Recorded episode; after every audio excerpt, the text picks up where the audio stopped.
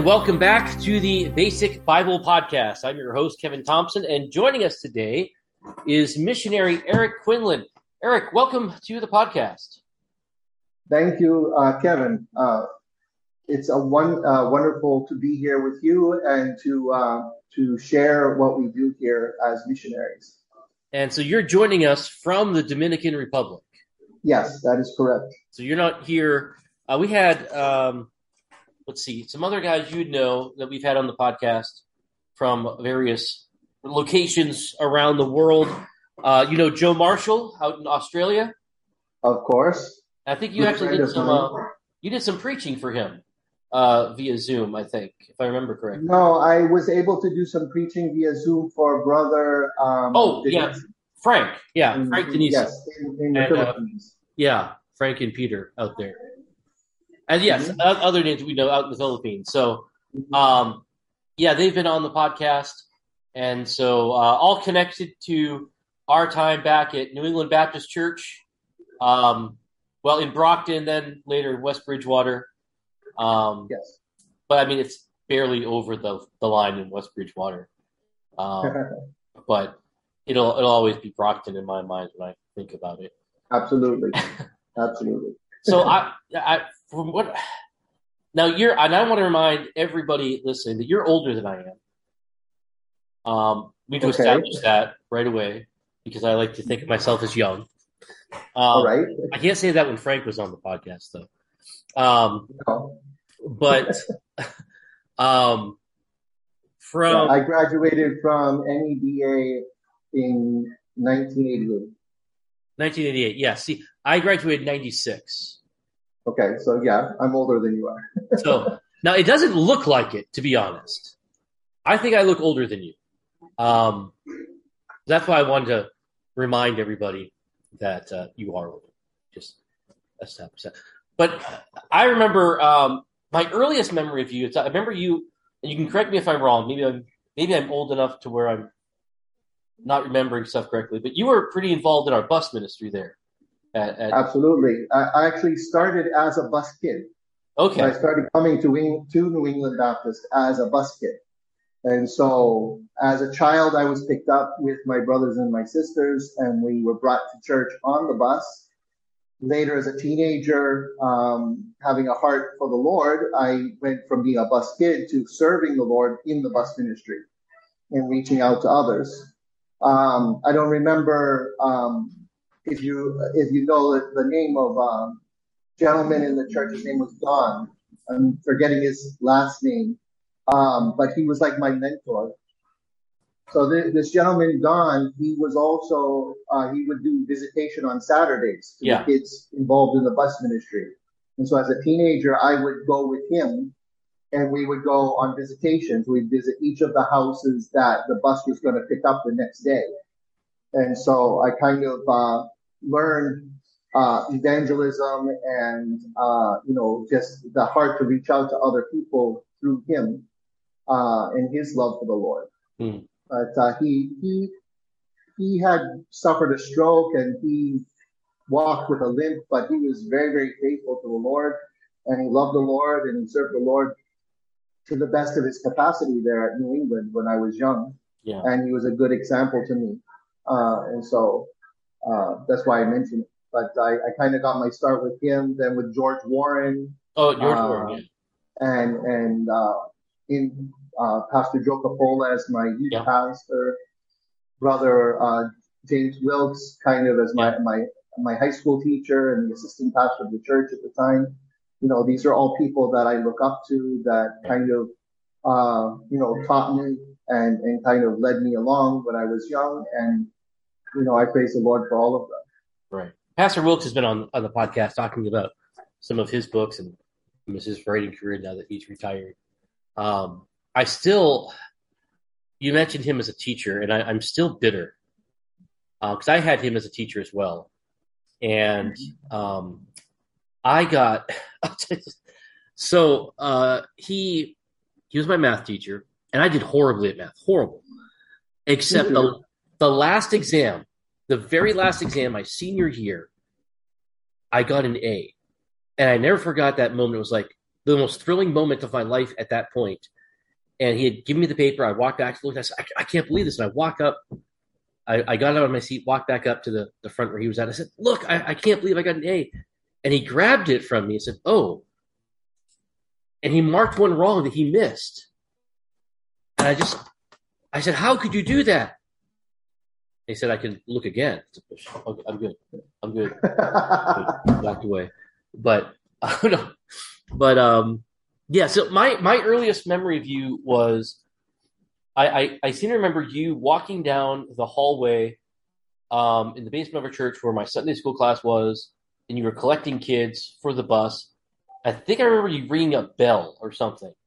Um, Possibly, yeah. Down the hallway, but it, anyway, so um, so let's talk about that. So anyone who, by the way, who wants to write off the bus ministry, um, can look at people like you and uh, Joe Marshall as well, mm-hmm. um, yeah. faithful missionary serving the Lord, and that story can be told over and over and over again.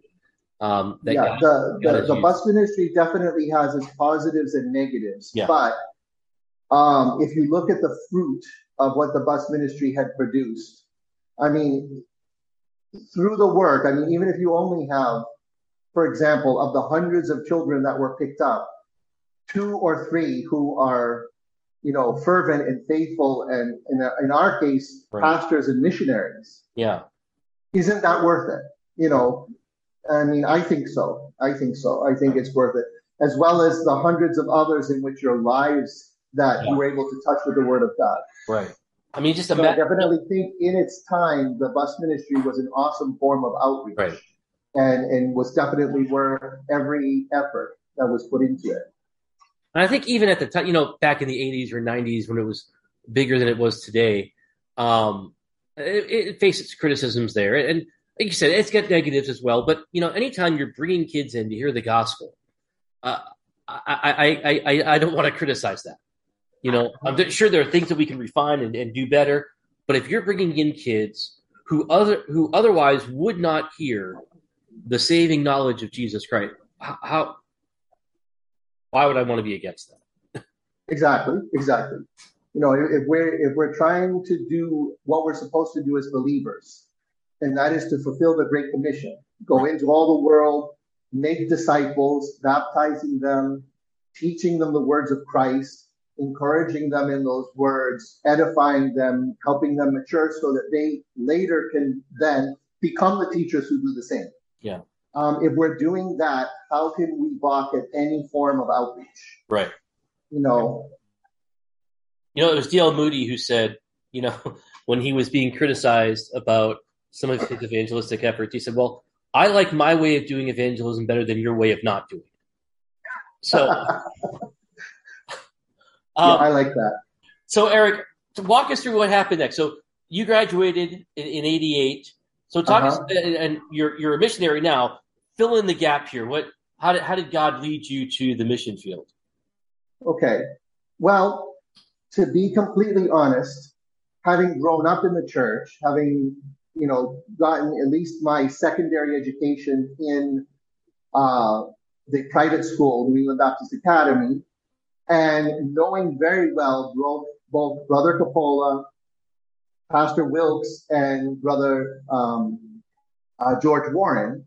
I mean, I used to babysit their kids. Mm. I, I mean, I was in their homes. I saw a little bit of what you would say is behind the scenes yeah.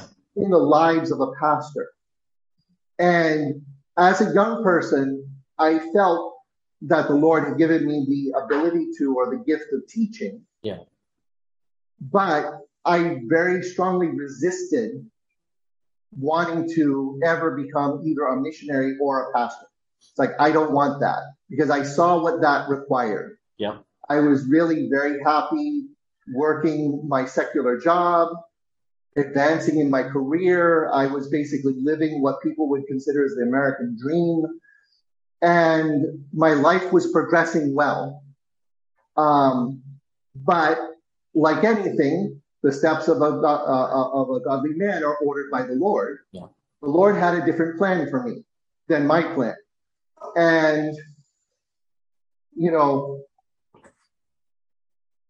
Um, I, I can't tell you the exact dates of when many of these things happened. Sure. I was again, I was like you. I wasn't so good in math and history, especially when it comes to you know remembering specific numbers or equations or things like that. And so, outside of the very popular dates and things, I don't remember them well. But at some point in my young adult life, um, a lady came from Dominican Republic, uh, and she was going to give birth to uh, it would have been their um, fourth child. Uh, her name was Suni, but the baby was going to be born with a serious heart defect, and so she was then flight, flighted to uh, Boston Children's Hospital to give birth, and the baby was going to need heart surgery within minutes of being born, uh, so that there would be a chance that the baby would survive. And the only one in the church at that time who spoke Spanish was Doug Wilcox. Oh, yeah, Doug, yeah. Okay. And Doug and I, I mean, at that time we were really close friends and, and we, we did just about everything together. Um, and so the first visit, Doug and Pastor Wilkes went to the hospital to visit with her. But then after that, um, many of the times it was me and Doug and Michelle, and we would go into Boston and we would visit with her and minister with her. and on the final visit before she went back to the Dominican Republic, she looked at Doug and was like, well, I see you have a girl, um, but what's up with this Eric guy?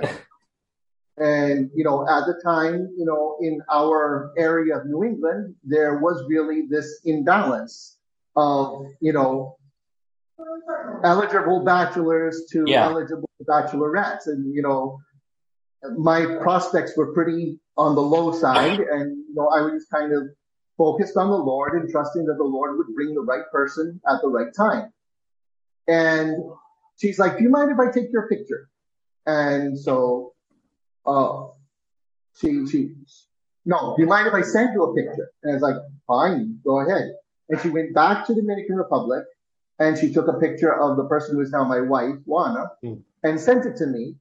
And it was actually a picture of, it was kindergarten graduation because my wife was the kindergarten teacher at the Christian Okay. school there. And so she was in her school, like in her school uniform, uh, you know, so on and so forth. And she sent it to me with a note that said it'd be a nice idea if you write to this woman. She's a mm. good Christian girl and she's single. Yeah. and so we started correspondence. I sent a picture to her of me. And I mean, I, I want you to picture this, okay? In a room with dark wood paneling behind me with a maroon suit. Okay. My wife said she got the picture and she looked at it, looked at it and said, "Who is this milk?" So white in the picture, it was incredible. And so, um, but we started like a pen pal relationship. And so she was still on. willing to go through with this even after seeing you. Yes, yes. Uh, That's how you know it's a Uh, yeah. Well, she brought the picture to the pastor, and the pastor's like, "Well, just remember, long distance relationships don't really work well, so just keep it a friendship." She showed it to her father, and her father's like, "Yeah, he looks good. he looks like a decent person. Go ahead, you can start a pen pal relationship with him." And so we started this pen pal relationship until about a year later, uh, she flew to New York to visit with her brother, who lived there at the time. And I drove from Brockton, Massachusetts to Queens, New York, Hmm. about six hour drive, yeah. um, to visit with her for, for the one day. And, uh, she was there with her mom. And so even though I intended to spend the day with her, I actually ended up spending the day with her mom. her mom grabbed my arm and kind of talked my ear off the entire time. And I didn't understand a word she said because it was all in Spanish. And I'm kind of like, uh huh, uh huh. Yeah. Mhm. and just kind of the smile and so on. And you know, with time, I did learn some Spanish, but uh, at that time, I was clueless. And you know, really, to be honest, at that point, it was for me love at first sight. And so I knew that the Lord was wanting something more serious, and the relationship there started to change. Um, I went down to visit her several more times. She came to the United States to visit me several more times until finally in um, 1994, I proposed to her the Christmas of 1994, and we chose to wait one more year, you know, just to be sure this is God's will. Yeah. um, before we married, December of 1995. Hmm. I'm, I'm so glad that you at least kind of that that important. connection to Dominican Republic. Okay. So now that you're you're you're in the Dominican Republic, um, you've got a fascinating ministry there because you're not just a pastor or missionary, but you've got a a incredible ministry to the deaf there. Tell us how, how Yeah. that started. Well, again, I kind of have to go back to the family Yeah. story a little bit because after marriage, my wife and I we owned a house and lived there in Brockton, Massachusetts, and served at New England. Yeah. And when my oldest son John was about two, uh, he was diagnosed with conductive deafness, Yeah. caused by a series of very serious ear infections. And so, God, speaking to my heart, said, "You know, what are you going to do if your son is deaf?"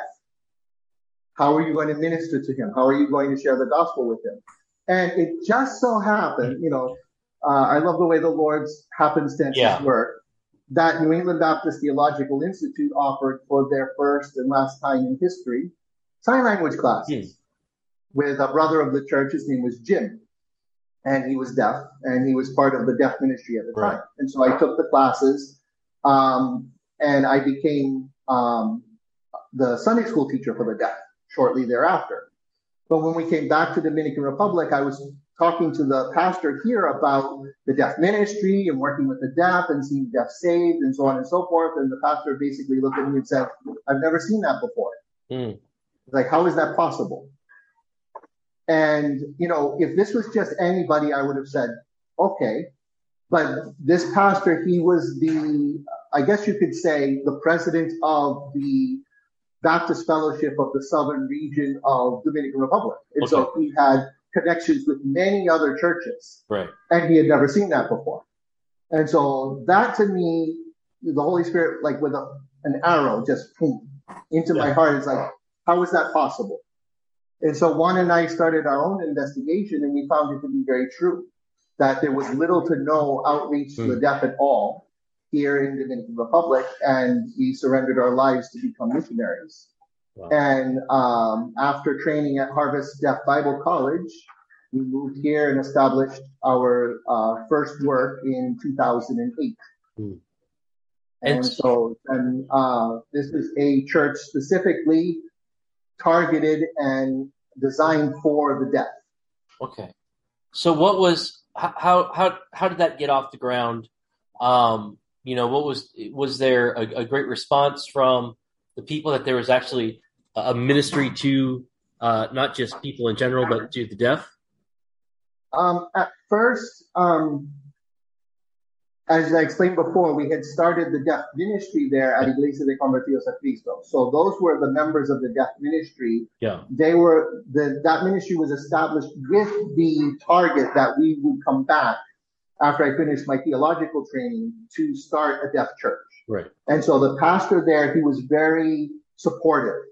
And he actually gave us the space that we needed for our church to meet, provided an office for me to be able to go and study and to work out of. And basically, I had access to the resources of the church as a whole um, to be able to conduct that ministry. And so overall, it was very well supported, very encouraged. And, um, you know, like any ministry, it started very, very small and it's been growing each year since. Yeah. Uh, now we have um, a regular attendance of about 30, 35 and the, the, the room that we have can hold up to 50 and we've seen it full Wow. from time to time. Um, uh, as well as when we do like revival meetings and things like that, we actually fill the larger auditorium. Our last revival meeting was when, uh, Harvest Deaf Ministries was here just recently and we had over 200. Wow. So how did how did I'm I'm curious um, when COVID hit? How did that affect your ministry? Um, I would say it affected my ministry pretty much like it affected everybody's. Um, we we had to of course close for a short period of time um, because that was mandated by the government. Everything, you know, businesses, Yeah. schools, churches, everything closed. But um, you know, again, just like in the United States, the prohibition to worship is constitutionally protected. You know, I mean, we, we have a right to Right. unite and to worship God. And so um, the church only stayed closed for a few months. It wasn't for a super long period of time, but when it was allowed to be open, they had the list of regulations that needed to be followed uh, for things to open up. Um, because we meet in the same building as a much larger church, um, what we chose to do was for the uh, about two years of the serious part of COVID, we changed our church service to meet on Saturdays. Okay. So we became a seven day Baptist for a period of time, but not because of conviction, more because of, you know, Yeah. necessity. Because then our church was allowed to meet when the building was virtually empty, Right. as opposed to trying to meet the same time another larger church with a very large group of people was trying to meet. And so that helped them and us within the regulations to keep the lar- the size of the congregation down versus the size of the building. Yeah. And so that was the major change. Was instead of meeting on Sunday mornings, we met on Saturday mornings for the time during COVID. And our midweek service, I worked on, filmed, edited, and published a video for every Wednesday and published it through Facebook and YouTube Hmm. and kept the church uh, being taught by the word of God that way until the point where Zoom became, you know, Yeah. efficient enough that I could start using Zoom as a medium for actually conducting uh, uh, like a virtual church service. Right. And actually, we still do that to this day. Hmm. Every Wednesday night at seven, we still meet by Zoom for church because um, because of work schedules and distance of some of the people who meet with us. Uh, we actually have deaf who are uniting with us with the Lord on Wednesdays that don't even live in the capital city. They Yeah. live in other cities outside of the capital, and so for them to be able to come to the church uh, physically would be very prohibitive for them. And we're actually excited that the Lord has used technology to be able to outreach in that way. So at the early part of, at the beginning of this year, we, we actually changed back to having our church service on Sunday mornings. And everybody, of course, was very, very excited about Yeah. that, uh, to have things back to normal, so to speak. And so, um, that's been exciting and, and, uh, the church has been growing and continuing since. So you also do a lot of work in translation, is, is what, I, what I'm reading. Talk, talk to us a little bit about that. Well, a lot, no, but I have done some. Okay. Uh, one book in particular, uh, the name of it is uh, Family Beneath the Cross, written by Pastor Jose Mayen. Very, very good book. I would highly recommend it uh, for the relationship of the family, husband, wife, children. Uh, he's got one whole chapter where he talks about the difficult child. Hmm. You know, because uh, I mean, I'm sure just about every family has at least one Right. that one of the children in the family who proved to be the, the, the, the difficult child to, to kind of deal with, the strong-willed child. Um, but, uh, you know, very, very good book. And I was able to work with a couple other translators and I was actually the final editor, okay. uh, to, to, to that work and, and look through what they had translated, taking the Spanish to English and making the final touches to try my best to make it in uh, colloquial American English Hmm. so that it, it could be uh, used for um, publication in the United States. Awesome. So as, as we're wrapping up here, um, we usually end each program. I ask our guests if there. I mean, you mentioned one book already. Um, Uh-huh. are, are there any other books that you would recommend uh, for for people to read to dig a little deeper into some things? Well, my my main ministry, of course, is with the deaf, Yeah. and because of that, my heart is for people to be able to reach out to the deaf. Um, one thing that lacks both here and in the United States is churches uh, and believers that have that ability to actually Yeah. go to the deaf and reach out to the deaf. And so, one my my main encouragement would be that people would learn sign language. Yeah. Uh, one very good book is um, a book uh, that I'm using currently. The name of it is uh, "Don't Say, Don't Just Say, or Don't Just Sign, Communicate." Hmm. So, uh, in uh, the title of the book, and I'm looking for the specific publication information here uh, about this book. Here we go. Don't, sign, don't just sign communicate a student's guide to mastering American Sign Language grammar by Michelle Jay That would be one very good book. Uh, and that one's really at a, even though it's kind of a technical book, it's more at uh, a, a layman's level. Okay. The way it's written.